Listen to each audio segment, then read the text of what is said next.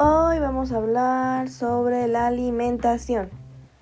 Yo en especial voy a hablar sobre la publicidad que le hacen a todos los productos de alimentación que son muy, pero muy, pero muy malos para la salud.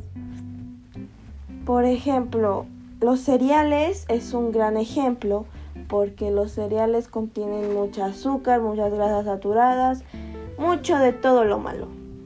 Y entonces lo que hacen es ponerle como empaques muy llamativos para los más pequeños, como los animales que ponen siempre.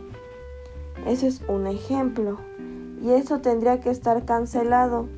De hecho, la OMS ya está queriendo cancelar a todas las mascotas y a todo ese tipo de publicidad tan mala que hacen para que les llame la atención a los niños y lo compren.